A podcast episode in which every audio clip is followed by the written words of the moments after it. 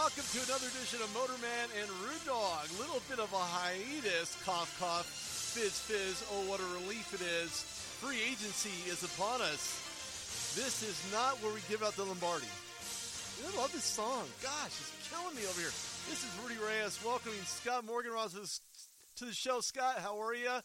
I know you're in a uh, quarantine right now. Is that is that right? Well, yeah, that quarantine kind of gets it done a little. I was in Arizona last week where we were disconnected from the whole thing until all of a sudden reality set in on Thursday and the rest of spring training was canceled. But we did get three or four games in and hit all the stadiums necessary, so no complaint. But yeah, no, I got to tell you, Rude Dog, you know, Arizona is another world, man.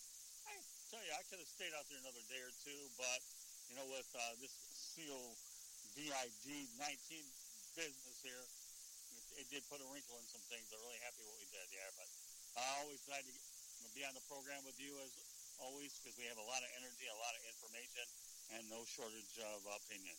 No, there's sure. no shortage of, of, opinions here. There's a lot of stuff going on in the NBA. I, I guess you can call uh, you can call the, the, the sports casualty of of sports casualties. There hasn't been a show. Everybody is playing reruns, repeats, rinse and repeat for those shows. Uh, ESPN's doing it. Not that it's a plug-in for ESPN, but they're they're all about the rerun. And right now, that's exactly what they're doing for everyone.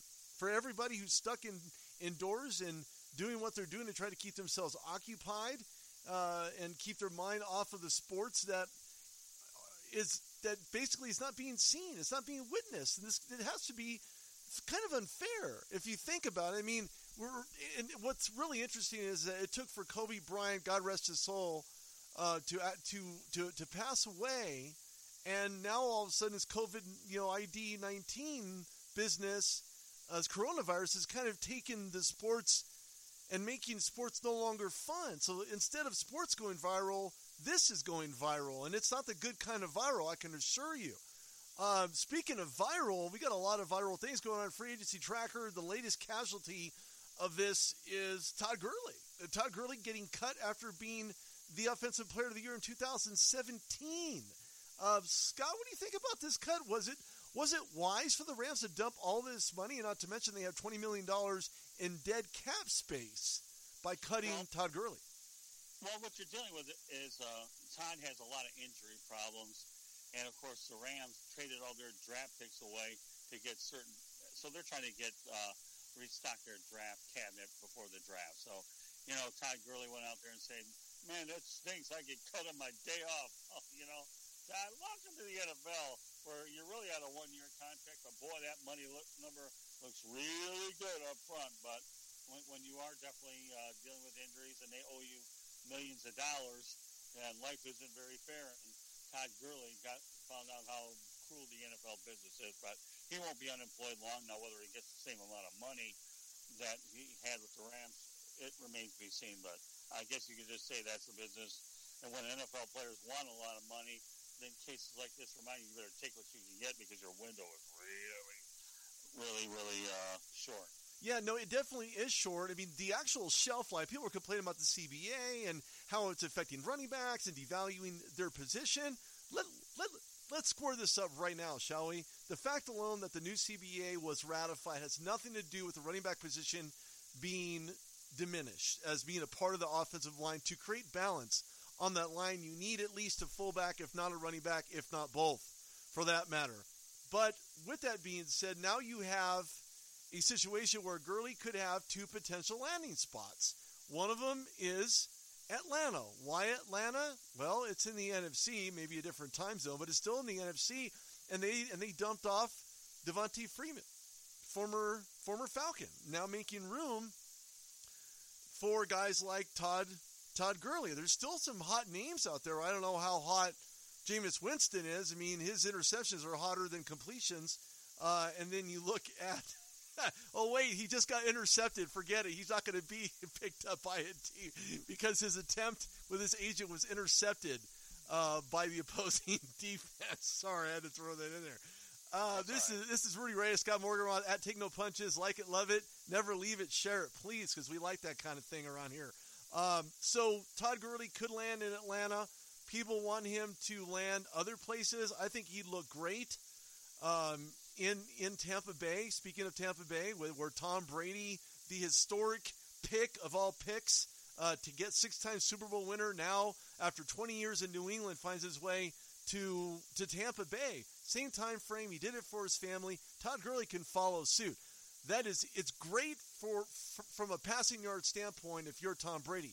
Not so good if you're a guy by the name of Todd Gurley. That'd be the only reason why I don't foresee him fitting there, but I see him fitting the used to former uh, two-headed monster in Atlanta behind behind Ryan would have been Devonta Freeman. Of course, we know what happened to his other cohort, goes on to another team. But um, where where do you see Todd Gurley landing here? Is it is it Atlanta? Is it Pittsburgh? Where does where, where does he go? You, know, you make a whole lot of sense about Atlanta, and I'll tell you why. I believe, correct me if I'm wrong, that he played for the University of Georgia. So, you know, playing in his home state where he played college ball in the uh, in that stadium, I think would be ideal. I'm not so sure about uh, Tampa to, at all. I think they've got a couple of good running backs, and I'm not so sure whether or not Pittsburgh's a good fit. Although you never know. That would be if I had to put them in the order. I would say Atlanta because you convinced me of that one already because the University of Georgia connection. I would put Pittsburgh second and Tampa third that would be what I would do. Well, yeah, because it, look, in offseason, Steelers don't usually make a splash in free agency. They really don't. I mean, historically, they haven't. They did it during last year's regular season where they gave a first round pick to Miami uh, in order to acquire Minkah Fitzpatrick, who obviously paid his way in gold uh, with with you know six six interceptions.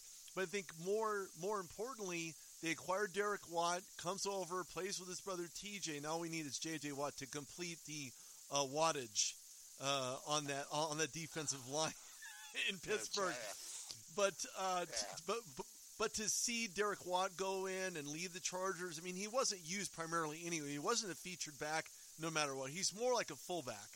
However, spoken like a, yeah, spoken like a true Pittsburgh fan. I remember taking a picture of you down here at the Super Bowl with your Pittsburgh uh, Steelers helmet. Meanwhile, the Lions were on the other side, and we were uh, we were gassed at that point. I can get mine with the Lion, but now we got to give you your Steelers too, Rudy. Okay, so you want Watts out in uh, the Three Rivers area? I yeah. give you your. Wattage, wattage. You got to have the wattage. Yeah. You, you got to be able to turn up turn up the sound. But but more more interesting than that. I think Todd Gurley would do really good if Derek Watt was up front blocking for him. I think Todd Gurley would, would be the X factor outside of James Conner. That's when you use James on the opposite side, put Todd Gurley on the out, and and similar to what they did with with Le'Veon Bell. So it wouldn't right. really shock me to see them do that. Conner had a couple flat routes last season. Um, of course, Ben, you know, showing that he's getting back into motion and everything they're in. Uh, Steelers don't have a lot of drafts, so it'd be wise to maybe pick up an additional quarterback um, out, outside of obviously talking about Todd Gurley.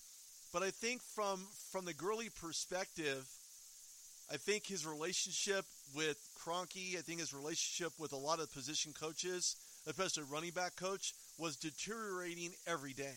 And the fact that he was injured with the knee that kept him out, but they felt the need to add two more years to that extension. Tom Gurley, it's not like he's losing. I'll put it this way: if you put him in a situation where he's sitting out during the regular season, he's not going to really be missing much other than playing ball because he's collecting the bread. Yeah. End of story. So Todd Gurley doing a lot outside of playing in, in football, but at the same token, he as long as that knee's better, and I'm really concerned about that knee. I, I really am because that kept him out during different stages during the regular season last year, preventing him from being the impact player that he was the year prior or earlier last year. I'll say that. Well, the one thing you can't lose sight of during free agency, especially this year with this COVID 19, okay, and uh, is this. You've got a lot of coaches that are trying to go ahead and get some of their own players where they had worked before. Case in point, okay, yesterday the uh, Chicago Bears acquired Nick Foles. Matt Nagy reunited with Nick uh, via a la Kansas City. Uh, now, here's an interesting number, Rude Dog. You ready? The Detroit Lions have seven former New England Patriots on the roster, and Matt Patricia uh, only has six Lions from uh, when he began his tenure as coach. What do you think of that? Isn't that amazing or what? I, but again, I, everything is all relationship building where you're going to get guys you're familiar with. Don't be surprised if Ron Rivera adds some familiarity to Washington, and the beat goes on. Go ahead, Rudy. Well, no, I was, I was just going to say that that it, you know the the loss of Darius Slay to the Eagles was a huge blow for them. But look, I'll be honest with you, Detroit Lions it doesn't it doesn't appear as though they're doing anything in at least from, from the quarterback perspective. They would be wise to at least bring in a, a viable backup. And those free agents that are out there right now, at least from the quarterback position, is Jameis Winston threw almost more interceptions than, than he did touchdowns last last season. Uh, Cam Newton hardly ever played because he, he had that Liz Lisfranc and he had other injuries and things of that nature. Um, you still have two pretty decent guys out there. I mean, 2015 NFL MVP. We know what happened post Super Bowl when he lost, uh, and I think that that has a lot to do with clearly. Um, th- this is not the new head coach's guy, right? This is this is the old head coach, and Rivera's out. I don't think Rivera wants anything to do with Cam Newton, but I think that there are still a couple spots that would really be viable. And I'd hate to think that Cam Newton would take a backup spot, but at this point, he's I don't know, he's almost he's almost out outpriced himself, almost outmatched himself financially to get another team to really listen to his contract. Say, hey, look, can you guys take this over? What are they going to do? Probably cut him. That's exactly what they did with Todd Gurley. Um, and, and, and, don't forget, dead cap space hurts you as a team.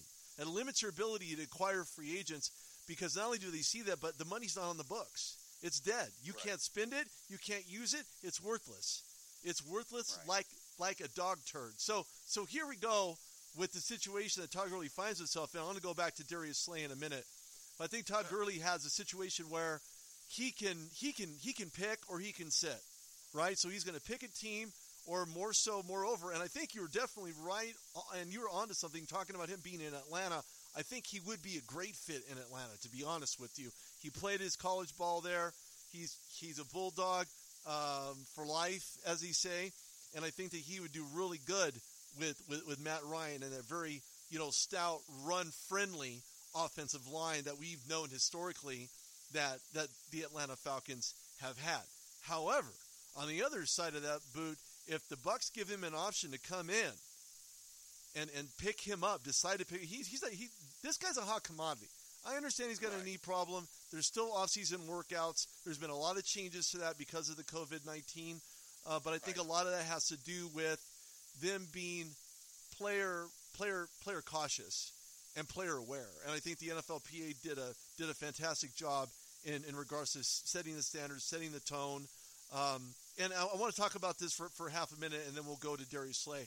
The the right. CBA that, that, that was just passed recently. There are a lot of players out there saying, "Don't sign it." You know this, in, and I'm trying to think of one very out, outspoken uh, defensive NFL player. I'm not going to use his name, but he was screaming and kicking and moaning and groaning about don't sign the CBA. It's this, that, and the other, so on and so forth. And so I think right. it's Russell Russell Okung Right. And, and and so Russell himself, don't sign it, don't sign it, don't sign it. Well, if that was the case, was he there to refute the CBA? If you're if you're not going to be part of the solution, you're part of the problem because you didn't try to fix this in advance. In other words, you can try to sign a blank check, but without your signature, the check is worthless. And if they're going to complain about the actions and transactions and things that happen down the road, uh, headed into 20, was it 2027, 20, 2030 or something to that effect. Um, right. th- th- this is going to, you know, basically quiet all these other players that said, well, why we have the sign? Well, you, know, you can't complain about something that you didn't take part of the process in to begin with. So let's just put that out there right then and there. What are your thoughts about CBA? And how do you believe this is affecting players? Well, the CBA right now is exactly what it's going to be. Uh, the guys that are making the most money are going to get the most money, but when they continue to add more revenue because of two playoff games and then you have the extra game, you're going to find a lot of the guys that aren't making as much money benefiting, and uh, and it's going to enable them to protect players from going to the XFL. So you know, it creates more opportunities. I I know it's uh, what a hundred page document, Rudy. So I certainly don't read too many pages in books in the first place, but from, from what I've heard from experts in the industry, Rude Dog, I, I think that the uh, players that are less experienced, you're going to find a lot of NFL teams going with a lot of younger players. And and the only say you have a 50 uh, six roster or whatever, you're going to find maybe five or ten of them are being paid what they really figure they can be paid. The other 50 are going to what is it, a million a year is a minimum, I think. So it's going to benefit a lot of the other experience, uh, other players, and that's how you're going to fill out the rest of the roster. Well, well, well, well think about it like this, though. Look, look, at the players who have already retired that, that have played full seasons, n- not halves, not quarters, full seasons. Every full season counts as a full year, a calendar year for them right? So so those those games count towards money that you would otherwise not get. They become they become fluid for these players that otherwise didn't have the opportunities before. Um, they also have a lot to do with um, the benefits for these retired players.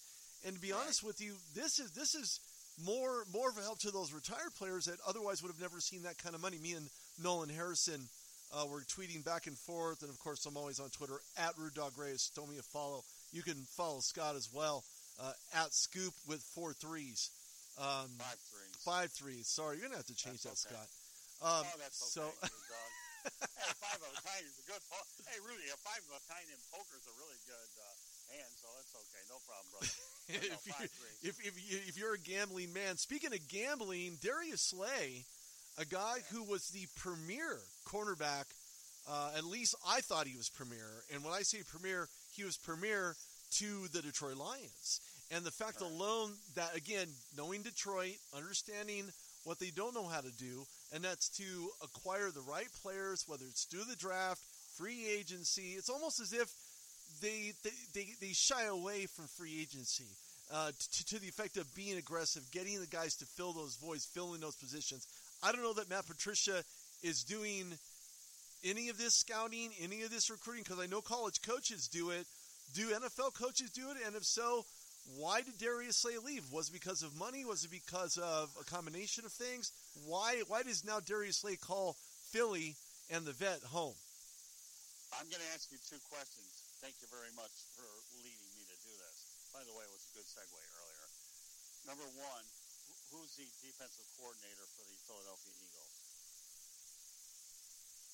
Uh, that I don't know. If you would ask me that ten minutes ago, I probably would have known.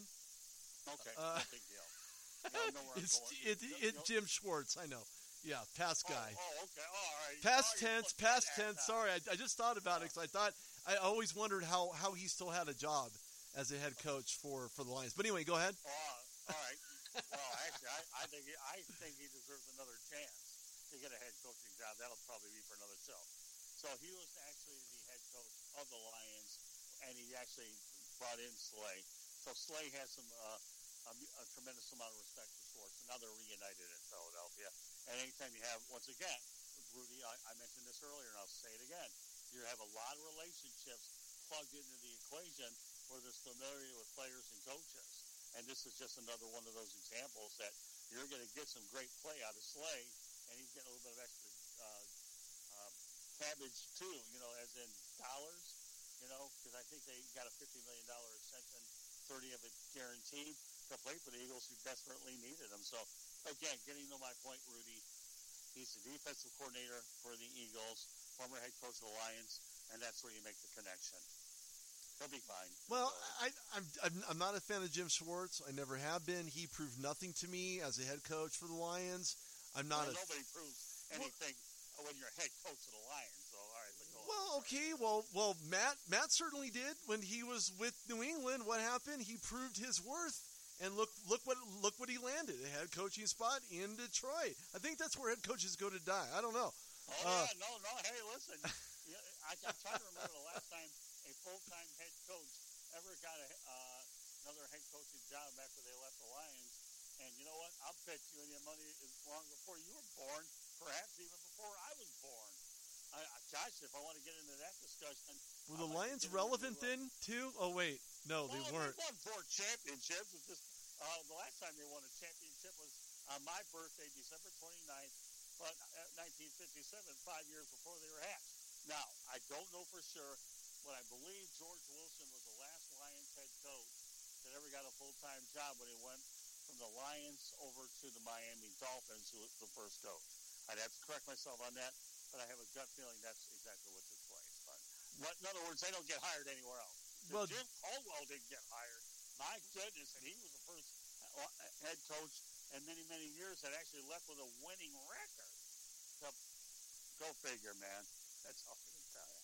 Well, all, all I can say is this: is, is that if you are if you are the guy and you're supposed to be the head coach, and you're going to find yourself in a situation where you're going to have to make the tough decisions, and those tough decisions aren't sometimes the best decisions, right? Right. And right. and and so the the type of moves very questionable. Um, to come over to play under Jim Schwartz wasn't very good. I, I didn't like his style. He was non-aggressive. He was very passive. It's just not something that I find. Now, okay, you, you have the other end of the spectrum. You have head coaches like Bill Cowher who like to, you know, fly spit at 100 miles an hour. Put on your face shield and just beware of that in advance, you know. but right, but right. but Darius Slay found himself a serious payday. I mean, he left Detroit making pretty decent money, and now he's in a situation where a, a lot of his money is basically guaranteed. And the sad right. part about that is, is that he was he was due for it. His play there, uh, just oh my gosh! I mean, it's just.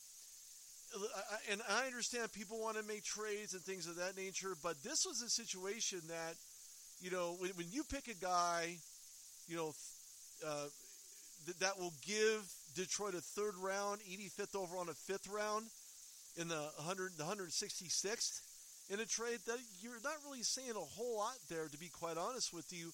But when you're talking three years at 50 million dollars, which includes right. that 30 million guaranteed, so this is massive payday for him. He wasn't getting that in Detroit. I, I like oh, Darius Slay. I, I, I watched I watched him play on the ball. I watched him play on the receiver. He is an outstanding cornerback. That's what the Eagles have been needing for a while. Right. Now, what they did was, in lieu of getting Darius Slay, they cut Malcolm Jenkins. What is what does Jenkins do? Jenkins leaves, gets picked up by New Orleans, where he came, where he, where he was picked off to begin with, by the Saints, and now finds himself in a very, very comfortable situation. Already proven Super Bowl winner. He's making 32 million. Um, a lot of it's guaranteed uh, right up front. I mean, he, he plays he plays a free safety, but still, he you know he played lights out while in Philadelphia, and the fact alone that he was able to cement his career there, it's almost as if what he meant to Philadelphia was what Tom Brady meant to the Patriots, to the extent of who he was, his personality, and what he did in his respective position for the team that he played on. What do you think about the Slay move? Were you slayed by this trade? Well, what always bothered me about the thing, uh, Rudy, is that I, I'm surprised the Lions didn't get a bigger return than a third and a fifth round pick for a three time Pro Bowl. I mean, you know, that's what I think. Doesn't surprise me right. at all. It's the Lions, man. Well, I know. Come on, listen. Just because you had more success in Pittsburgh than I've had doesn't mean that you know we still can't be skeptical and upset when you did get a good ROI for the guy. You follow me? I mean, hey, listen, we haven't been to a Super Bowl, so don't forget that. Even though it really makes me bite my tongue telling you about this, and you won a Super Bowl on our field at Ford Field, okay? Although, you know, so I think the Lions actually went ahead. The third and the fifth round pick doesn't do anything. Make sure They should have gotten the first round pick, or first and a third, if Slay's as good as he is. So Well, he's as good as he is, but, but but but again, think about this. Guys don't end up in the Pro Bowl. Why? Because the rest of the defense is is sad. They're not very good. They're not very athletic. So so the overall defensive rankings will diminish your individual play. I don't care what anybody says. They can they can talk about it all they want, but at the end of the day, it's what your team does collectively that will allow for you to be successful and to be recognized for your individual success as well as a collective success. And and Detroit has not been successful at all. Oh, just we throw that out there. But he's landed. Well, yeah, thanks. I appreciate it. Uh, okay. No, Thanks, that, that's okay. perfectly okay. I want to I want to segue the whole Saints conversation because Sean Payton today today alone Sean Payton uh, was diagnosed with COVID. So the, the the coronavirus does not discriminate, and I just want to make I just want to say this for the record. It doesn't discriminate. It doesn't tell you that you have to be a certain age in order to be infected or die from this disease. Okay, Right. end of story. So let me just put that out there right there. However, Coach Payton goes on to say that uh, you know there's been no sweatiness, no upper respiratory problems. Seems to be in good shape for the most part, but again, we have seen this you know start before in regards to it didn't you know start out so bad, but it ended up being bad for some of these guys. I think Right. I I I can only say, and I, I can put my my prayers out there for Coach Payton in hopes that he is okay uh, and he actually recovers completely and is able to live a, a you know normal average life. And and I know the NFL is probably the least of his concern, uh, but to come back and coach would be a, a true dynamic story all into itself. So I just wanted to throw Well- that out there for for Sean. Well, no, and, and you and you should. I mean, let's face the reality. While every team, every league is canceling the games, just so happens the NFL, you know, is during their off season, so they haven't lost anything yet in terms of cancellations. When this thing gets a little bit more, as we drag it out a little further, it becomes more of a headache than it is now. But it's a headache anyway. So yeah, I I hope Sean Payton rebounds, and I think the reason he went public with this, he wanted to make sure even a guy of mine uh, stature can get it. So you know, I just want to, I have nothing to hide. I'm looking to get better. And he's just trying to send a big message out there, no more or less than when Magic Johnson was diagnosed with the HIV virus. And, and you know what? Everybody thought that was a death sentence leading to, to the AIDS virus. And how did it work out? Magic beat it, okay? And he took a lot of medication. So there's hope out there for these kinds of things. It's just we're a little bit new into the COVID 19 game right now. So, you know, yeah, obviously we're all a little bit uh, in a situation where we're living the way we don't want to with the social distance business. But I, I'm with you all the way there, Rudy. I really am. Well, the, You know? the the good thing is we'll be able to fist bump virtually. Uh, so kudos to to, to coach, kudos to Coach Payton, and I, I really hope that, that he gets better soon. Uh, speaking of, of more sports related uh, situations involving coronavirus, there is I mean obviously Kevin Durant were tested. Uh, four, four, I believe three or four players from the 76ers were also tested. Um, they're obviously not, not going to say who it was, at least at this time, other than Christian Woods uh, showing a positive test in, in the Detroit Pistons system. And of course, they all had relation to what? They had a game. They had a game against everybody. Free. You know, they had they had a game against um, uh, a game against the Jazz where Rudy Gobert played. Donovan Mitchell, obviously a teammate of his, were playing you know playing on the same court with the same connection with the same the same everything. Uh, and to be quite honest with you, this is th- this is kind of a scary situation because all it takes is a breath, and all of a sudden people are being are being infected w- with this virus. Um, and, and of course, you have to look back at these past games, Scott, in regards to Brooklyn played the Celtics, the Grizzlies, the Spurs, Bulls, and the Lakers. Do you expect more to come out of this from NBA teams in regards to who was uh, tested uh, positive for this coronavirus? que- no question about it. Oh yeah, and, and the Jazz played the Pistons. And here's another one that I don't know if you're familiar with. John Forslund of the Carolina Hurricanes in the NHL. Uh, when Carolina visited the Detroit Red Wings, stayed I think in the same hotel room as I, I believe it was Gobert, one of those players, and he got infected. How did, did you know that? No, Broadcaster. no, Yeah, I didn't. Yeah, well, that's okay. Uh, I'm here to educate you too, Rude Dog. Uh, so, you know, what can I tell ya? At the education, well, the, the, the, the real education, Scott, are those people that are out there that are spreading this like, like wildfire. If you get symptoms, go get tested. Go get checked. Absolutely. Don't don't mess around with it. Don't think, oh, it's just a flu, this, that, and the other. Do you not know what's going on around you? Get out from the rock you're under and go get tested immediately. There are free testing sites all over the country, uh, and all these tests are free. So just kind of be be be aware of that. Uh, and, and I think th- I mean, th- think about it for a minute, Rudy. Okay, the Pistons are playing the Utah Jazz over at and then uh, within a matter of hours, you have the Carolina Hurricanes taking on the Red Wings, and then you have two people within a 72-hour time frame or whatever it may be getting affected by this COVID-19.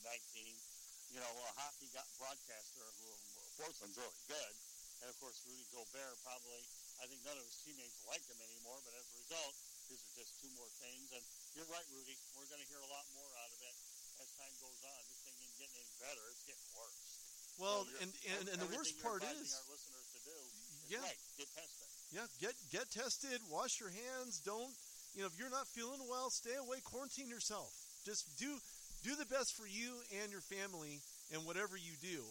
Um, speaking of, of family, 76ers, uh, three more members from their, I guess, the operations support staff, uh, players, and coaches were all tested, um, and all three of those tests came back positive. So this is spreading fast. It's going to get worse before it gets better, especially in the sports organization.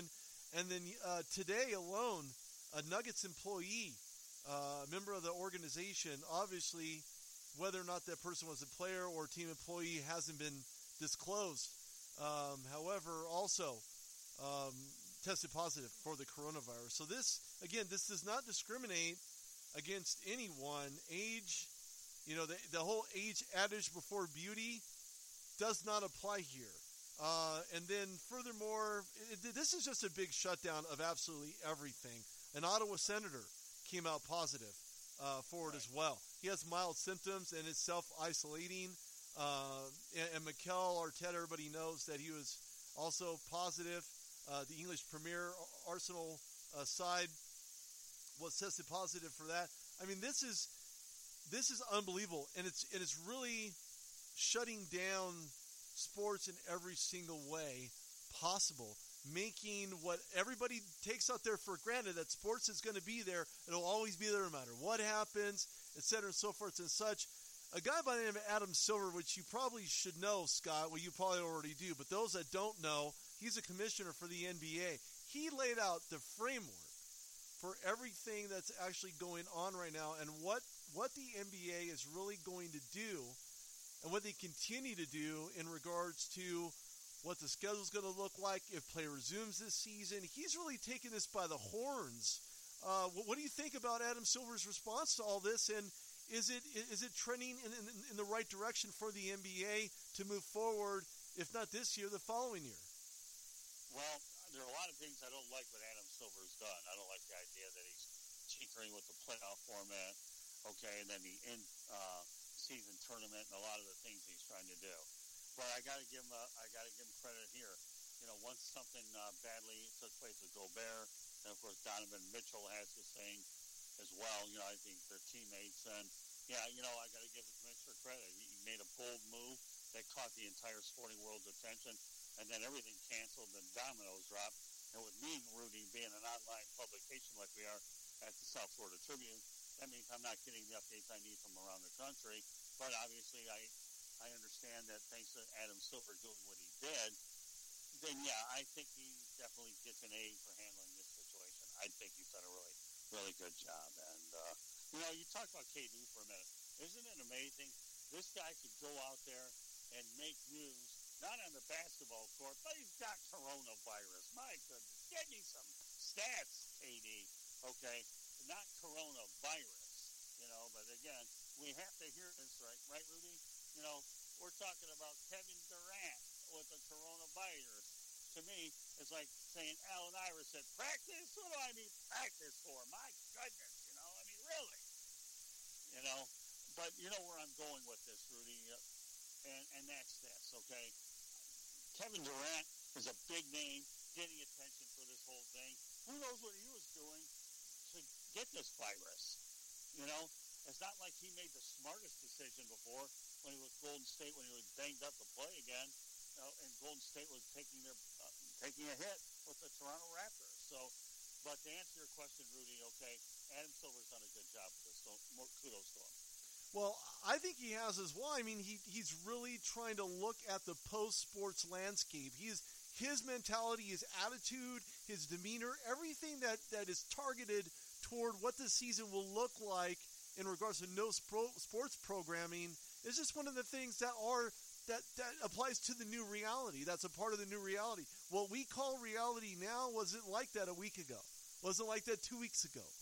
And so we really have to follow mental guidelines to say, well, yeah, we may have cabin fever, but we're healthy. You may not have to go to work. We're working at home, but at least we're healthy. You know, have to keep that in the back of your mind. I, and I think Adam Silver's doing a very good job in, in regards to the diversion he believes people need to have and the entertainment value that that we've you know we as a culture have built around us. You know, we've gone to the movie, we've done all these different things to keep us entertained, and, I think that people still need to keep that in mind that this will eventually go away. This, this, this is not meant to be forever. It may be right now, but not forever. And, and I think that when you're talking about Kevin Durant, whether or not he knew he had it beforehand, well, people get the flu constantly. So it's not as if he knew in advance that this is a corona flu. He didn't have a clue. I mean, heck, I've been calling it kung flu for the last week, you know, because this will kick you right on your keister, you know, if, if you're not careful. So this kung flu coronavirus stuff is just out of control. But I think overall, when, when, when you look at what Adam Silver's done, now make no mistake, yeah, okay, fine. So the All Star game may not have been everybody's cup of tea. I actually enjoyed it. I actually appreciated it. Um, but what I don't appreciate is Rudy Gobert knowing in advance that he had the coronavirus, yet he still played. Something tells me there's some rotten in Bangkok, and that was the fact alone that he didn't know. That he either didn't prepare for, didn't think about, didn't even cross his mind in order to determine whether or not, you know, you know, maybe I'm not really feeling so. Maybe I shouldn't be playing. And then I just need to go home, right? So well, he, he goes home and nobody else gets gets affected. I, I think that was, I, I mean, clearly there's some ignorance in regards to that because the coronavirus thing wasn't so you know vibrant and new and relative, and it, it wasn't so out there as it is right now. Um, well, what do you think of Gobert? Do you think Gobert was hiding it or something? You know something? Really well. Uh, the one thing I really have a problem with Gobert is how do you go to a press conference and touch every stupid microphone and, and downplay the significance it's like it's nothing, and all of a sudden it's become an unprecedented headache for everybody. Really, you're going to go out there and joke around about something and touch, put your hand on every stink microphone. You got reporters' microphones out there, and you're downplaying it. And all of a sudden, he's trying to go ahead and really downplay the situation. Albeit he gave 500 grand out of his pocket to help out down the line, but that's not the point, Rudy. It isn't. Don't be stupid. You don't put your hand on every microphone and, you know, you're right. Everything you said, I agree with you. So uh, there's no debating with that. But negligence and stupidity, come on, Rudy. Do you have a lot of patience, patience for either negligence or stupidity? You tell me that you do. I'm probably going to say no to that. Um, well, good. That's two no's. because everybody everybody knows about this now. This isn't something new. This is this is a new reality for everyone, and not having sports on TV is that reality. So either find something else to do, or talk about sports as if it's there. We just spoke about free agency in the NFL. It's viable. It's happening. It's still going on. Whether or not the NFL draft is going on, it's a whole other story.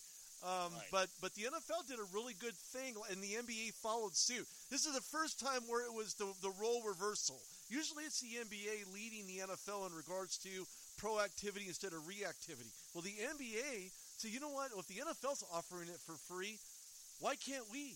And that's exactly right. what they did. They said, you know what, we're going to give you NFL uh, pass. Uh, matter of fact, I was watching last year's game uh, against the Steelers and the um, and, and the Baltimore Ravens in Baltimore. Then I switched to the Pro Bowl. Look, this is free entertainment, people, and it's free. You just have to subscribe, and it's good until May. So it's not as if you have to pay anything for. You get coaches film, you get all kinds of stuff. NBA said, you know what, we're going to follow suit. So this time the shoe was on the other foot, not the left, but the right one. that the NBA, the, the NFL led with the left to go back on the right to make that throw. And, and right. of course, it, that transformed from a football into a basketball. Adam Silver caught that and said, you know what, we're going to do that too. So the NBA also, you can watch every single game for free on League Pass. I don't know the exact date because I installed the NFL. I didn't install the NBA one yet because I can only watch so right. much at one time. But oh, is that right? Yeah, well, yeah, I don't have four eyes. No, so, no, you don't, but you got great eyes for Twitter, though. You do, man. I swear, I've never seen a Twitter machine like you, so take that as a compliment, Rude Dog. Well, thanks a lot. Well, sometimes a machine needs the uh, needs needs the grease. So there you go. There. This is Rudy Reyes with Scott Morganroth at Take No Punches. Throw us a follow. Come on now. It's not that difficult. It's not that hard. It's a lot easier than shoveling snow. I can tell you that much right now. So just well, at Take No Punches. I don't know what snow is down here. Although I got to tell you a crazy situation in Arizona.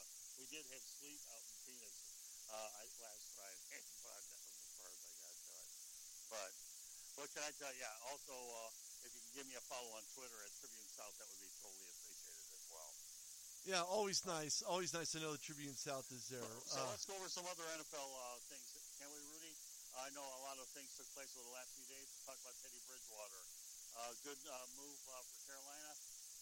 I, you know, I really like that move for, for Carolina because now Bridgewater's in, in a situation. I'm glad you mentioned this. I want to talk about Bridgewater. Bridgewater's a guy who was injured, just decimated, non-contact injury. He tore, I think, ACL and, and MCL. I mean, he was he, he was basically done in, in the NFL. At least from that from that non-contact just a motion out, outside of the pocket. Um, he's a total comeback story if, if I ever heard one. Um, he did. He played limitedly last year, right? We've seen Taysom Hill take a lot of great snaps, make a lot of fantastic throws, but of course he was franchise tagged by the Saints, so he couldn't go anywhere. However, Teddy Bridgewater, the viable, the most viable backup outside of having Taysom Hill for New Orleans, uh, definitely provided him a very big payday. And I think more more importantly, he definitely showed why why he was valued, why they really bought into to him as a person. You're talking about relationships earlier. It has a lot to right. do with it, but it's not everything. It's not everything. It's about 80 to 90 percent of everything in regards to where you go, what team selects you, what team picks you. And I think Teddy Bridgewater did a fantastic job during his rehab process. And kudos to the Saints for allowing him to do that, by the way. We can't remiss that one. But the fact alone that Teddy went over to a new system, new head coach, um, he got he got a massive payday definitely worthy of it, to say the least. I remember when he was in, in Minnesota, along with a guy by the name of Case Keenum, who's obviously not as viable as a backup as I thought he would have been, especially in D.C. But uh, Teddy Bridgewater certainly will do a lot of great things, will spread out defenses. Uh, as long as Carolina has the tools and, and, and the weaponry, uh, you know, maybe in a two tight end set, maybe in a bunch group on the left or right side. I think you put Teddy Bridgewater in a system he's familiar with, and we've seen it last year, and I made reference to it before with Deshaun Watson, and the fact alone you get Teddy Bridgewater in a situation where he can make those dime throws. Uh, especially when you're in the red zone. I think that really says a lot about his mechanics, his personality, his attitude toward the game, and where he where he came from, and now knowing where he's going to go. And clearly, he found his landing spot. What do you think about Bridgewater's move? What I think it's a great well, move for Carolina for well, sure. Well, here's what I think. Okay, we can't lose sight of this. All right, Rudy. Number one, you know he the offensive coordinator for Carolina is Joe Brady. He was assistant for the Saints for two years and also with LSU. So you already have a person, a coach that already believes in you and know what you can do. To me, that sets you up for success. So I think he's going to be fine. Uh, you know, you, you couldn't depend on Cam Newton anymore. The guy was busted up. You know, so and Teddy Bridgewater, I saw him play against the Jaguars last year, and he looked pretty good. But you know, he's going to get a fresh start to show what he is, and he deserved he deserved the payday, and I think he deserves a fresh start. I think it's a fine move for the Panthers. Now, unfortunately, the Panthers don't have Greg Olsen, so there's one year tight end. So you're going to rely on Christian McCaffrey a lot, Rudy. And when you start relying on Christian McCaffrey, you just better hope you don't burn him out, and they better have some more offensive weapons. That's the only concern I have out there. Yeah, I yeah. Situation. Sure, sure, absolutely. Um, I, I kind of want to move in my neck of the woods for a minute, uh, and, and, and to, to, mention um, Bridgewater for, for, for half a second. I, I, I, think Bridge will do a great job there. I really do, and I I think he's just going to get that much better. You know, third year in the NFL. You know, first year was kind of a oops. You know, second is recovery. His third year uh, definitely going to be a solid player for certain, uh, especially in Carolina, where, where, they really need more of a mature. And I'm not saying that Cam's immature. There have been signs of him showing immaturity, but I think Bridgewater brings when when you work under a guy by the name of Drew Brees, you learn things. You, Drew Drew will teach you things. He's not going to teach you to replace him because no starting quarterback, no starting position player in the NFL will do that. However, what that does is, is that sets up a solid segue for Bridgewater to learn uh, underneath Brees to a point where he felt comfortable enough, knowledgeable enough, and be able to execute in in in the in the Brees like fashion. So definitely jury's out in Carolina. I look for them to be the contenders in the upcoming season. Granted, there is one. I'm just putting that out there now. Well, well, let me point this out to you, Rudy. Okay, if Brees doesn't sign that extension, I think that Bridgewater is the heir apparent to uh, Brees. But when he saw that, you know, that Drew was hanging around, well, then that became apparent. Because I know there was interest in Bridgewater with the Bears, who ultimately landed with Nick Foles. So, uh, you know, and that changed the game altogether, Rude Dog. Yeah. So, so again, that's where we always say in our industry, where the dominoes drop, that's pretty much where, what happened. There. Yeah, that, and, and and that's exactly right. I mean, I I believe that Taysom Hill probably would have been the ultimate heir apparent because this guy's a trickster. Make no mistake, he's played in all phases on an NFL field. It's hard to find a quarterback or a high, highly skilled position player. I mean, I understand if you're playing.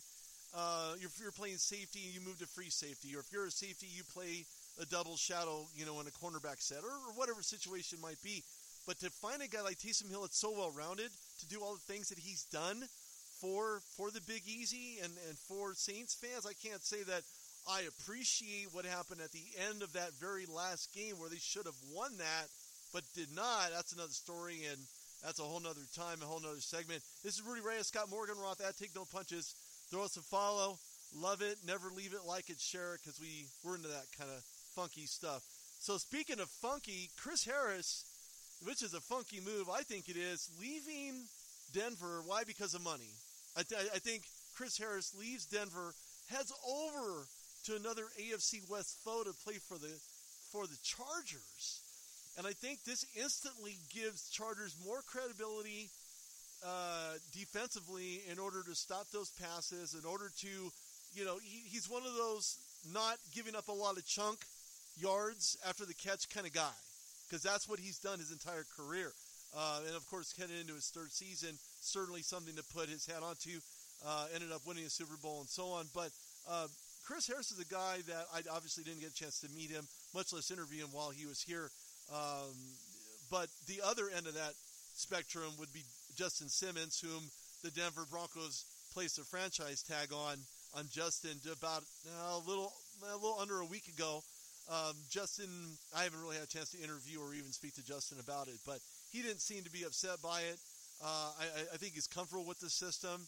I think he, he, recognizes the types of challenges without having Chris Harris uh, on, on, the opposite side of him. But I think that the Broncos really, and to be honest with you, the, the Broncos really didn't do a whole lot. I mean, they they they got rid of Joe Flacco. They cut him due to uh, an, a failed designation health wise, just to kind of say bye, thanks for your one year service, and call it a day.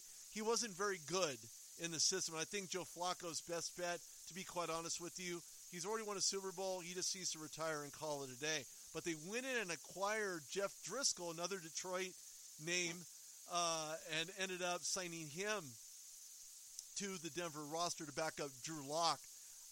And the things that I've seen from Drew Lock last year, I, I think Driskel – not that Driskel's been in there any longer, maybe just one more year, opposite of of um, of Drew Lock being his his rookie year. Of course, not how he wanted, I'm sure, uh, but I think Driskel has a little bit more experience, and I think you may you're going to see these guys battle it out at the upcoming training camp. Again, if there is an NFL season, you're going to see him out there. All signs pointing towards the NFL season, but let me just kind of put that out there. Um, and I, I, I don't know that the that the Broncos have made solid moves do you like the Driskel signing from Detroit? And if so, what are your thoughts about Jeff as a whole? You, no, I don't like it for you. I really don't. He was 0 3 with Detroit, showed me very little. So I think they could, the Broncos could have done better there. I really did. With the quarterbacks that are out who, there. Who, who could they have grabbed? Cam Newton, maybe? But well, Cam, sure, but Cam, not? but well, because Cam, Cam didn't want Cam didn't want a backup role. Well, right now he's going to find out sooner or later that that may be the only thing that's out there for him to get and Jameis Winston's out there, I think he'd certainly be a high profile individual. You know, I mean, you know, he's not going to get the money that he thinks he's going to get. So I, I can just say right now, Jeff just was a mistake. You know, I mean, Matt Moore's out there, Rudy. He's a capable backup, wasn't he, for the Miami Dolphins? He's a journeyman that's done pretty well. And he's relatively serviceable, yeah. I agree. Yeah, right. So Matt Moore's always good. And just so you know, the Lions signed Chase Daniels to back up Matthew Stafford you know, if they knew that. So, you know, I don't know how good he'll be in Detroit, but but there's a lot of good. Uh, well, I think Blake Bortles isn't all that bad for a backup either. Remember, this guy won a couple playoff games, you know, with the Jacksonville Jaguars. So, uh, you know what, Rudy? I'm sorry, pal. I can't uh, give Jeff Driskel the endorsement that you people in the Rocky Mountains want hear. I, I just don't. Well, I, I, I look. The, the the guy took a fifteen, you know, a million five hundred dollar discount. It's not as if, you know, he got paid any more money. He's just a backup, and that's really all all he is. A serviceable backup. Now, the only way he raises his stakes, as you know, is gameplay quarterback play, understanding his checkdowns, knowing where he's going to throw the ball to, knowing when not to throw, when to run, when to recognize coverage, not to throw into double covered guys, uh, you know, things of that nature. All the all, all, the nuancial things that you want a quarterback to have on your team. Uh, the fact that he got a pay cut, yeah, he got a seven hundred fifty thousand dollars signing bonus, which anybody would like to do.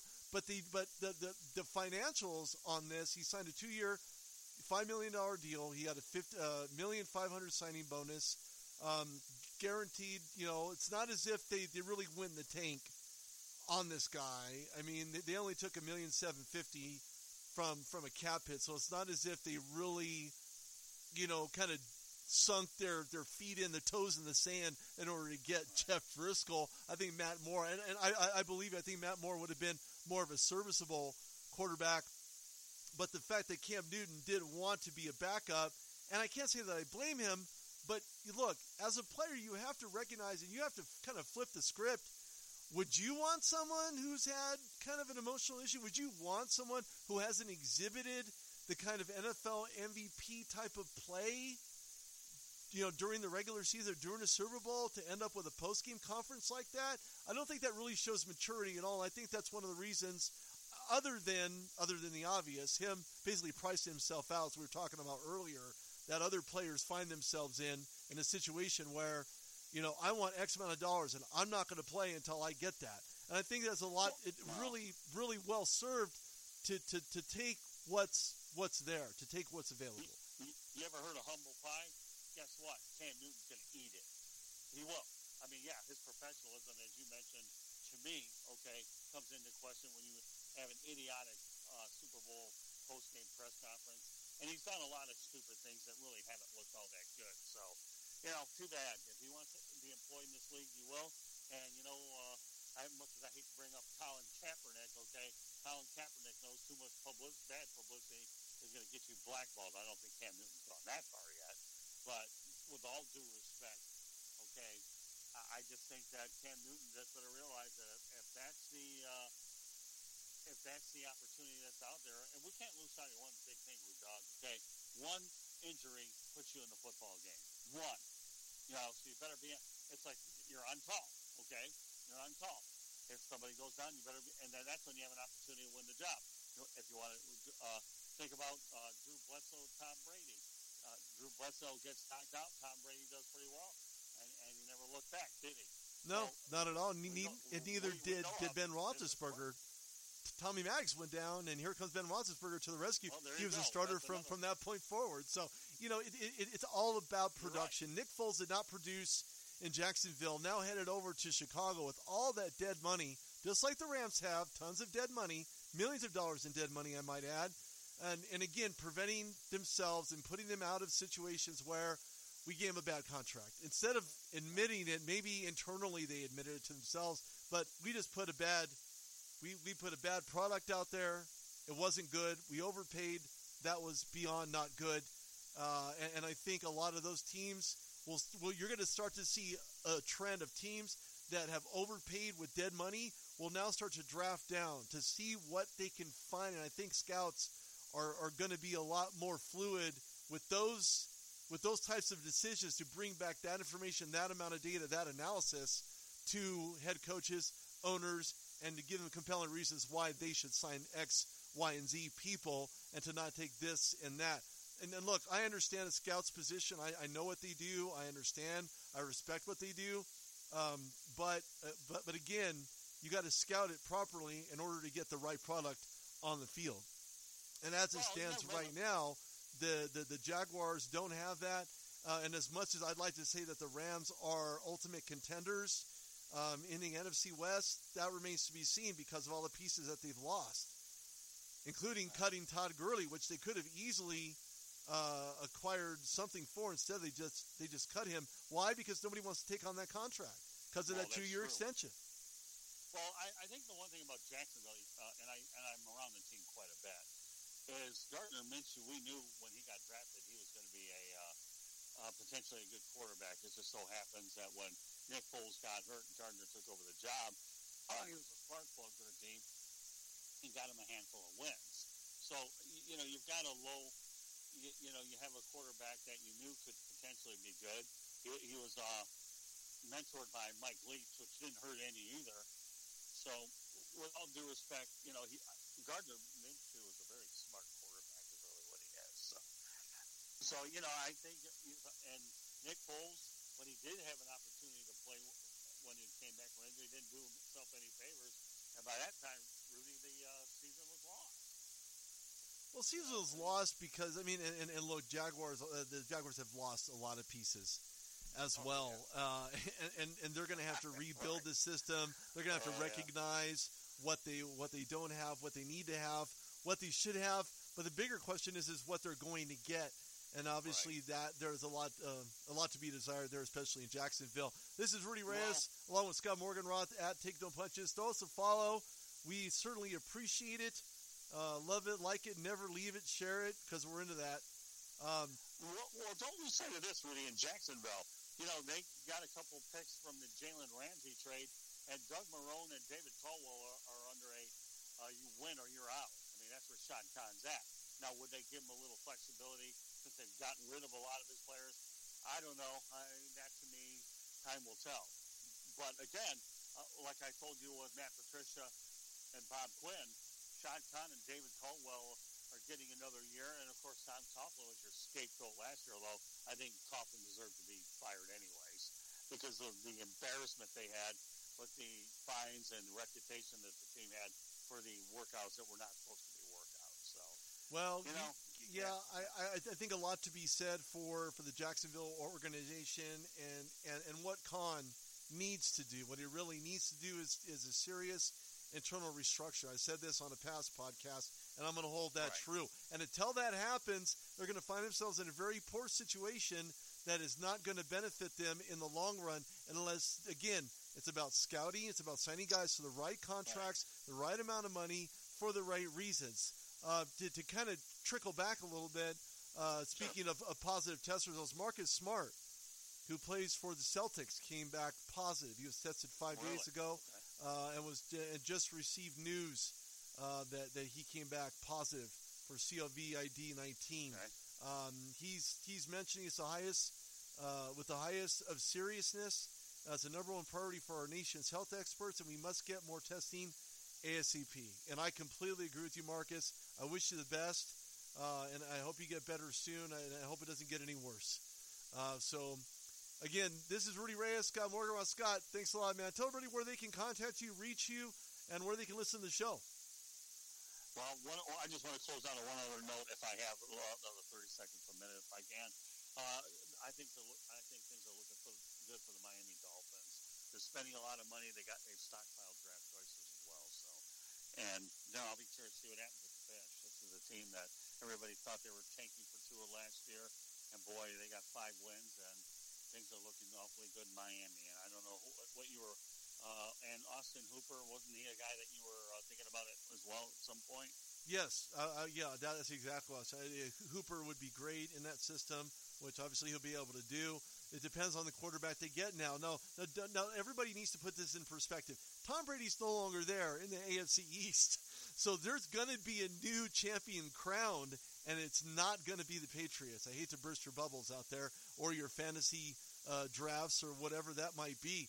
Uh, but the, the new king of the mountain may very well be the Miami Dolphins. I think the Dolphins, who just had a conversation with Tua uh, Tagovailoa in regards to how he's feeling, just kind of get a the general census of, of how of how he is, how he's doing, uh, and how you believe uh, that that he could be this great piece uh, to this Miami Dolphins offense, and he could very well be. He could be that pick. Uh, and, and of course, you have the number one, you know, pick from the Steelers in acquiring Minkah Fitzpatrick last year, which I think was an absolute win for both organizations. Probably one of the first uh, trades I've seen uh, actually occur where both teams made out like bandits. Uh, Steelers didn't quite make it. Miami, I mean, I understand they didn't want to tank, but to be quite honest with you, I think that's really what they were doing at the end of it when it's all said and done. I understand they still have Fitzpatrick, or in some cases, Fitz tragic when he doesn't play well, or Fitz magic when he does. So hopefully he can get that underneath his belt, uh, get that straightened out. But they still need a quarterback, and I I, I really believe they're they're going to end up drafting Tua. I, I, I, Oh, I believe too. that strongly. Um, Yeah. So I'm with you there. yes, Scott, thanks a lot, man. I appreciate you coming on, and uh, this All right, definitely well, will be to be posted everywhere. Enjoyed it, Rudy. Look forward to the next time. All right. Really a fun show, a lot of content, and a lot of information. Hope everybody got a lot out of it. So I hope so too. to. I look I look forward to the next run, buddy. Yep, s- sounds good. Thank you, everybody, for tuning in, and uh, check us out on our next podcast. And, and of course, stay tuned for the Rude Dog Show. I'll have a new show coming real soon, so stay tuned for that one. This is Rudy Reyes and Scott Morganroth.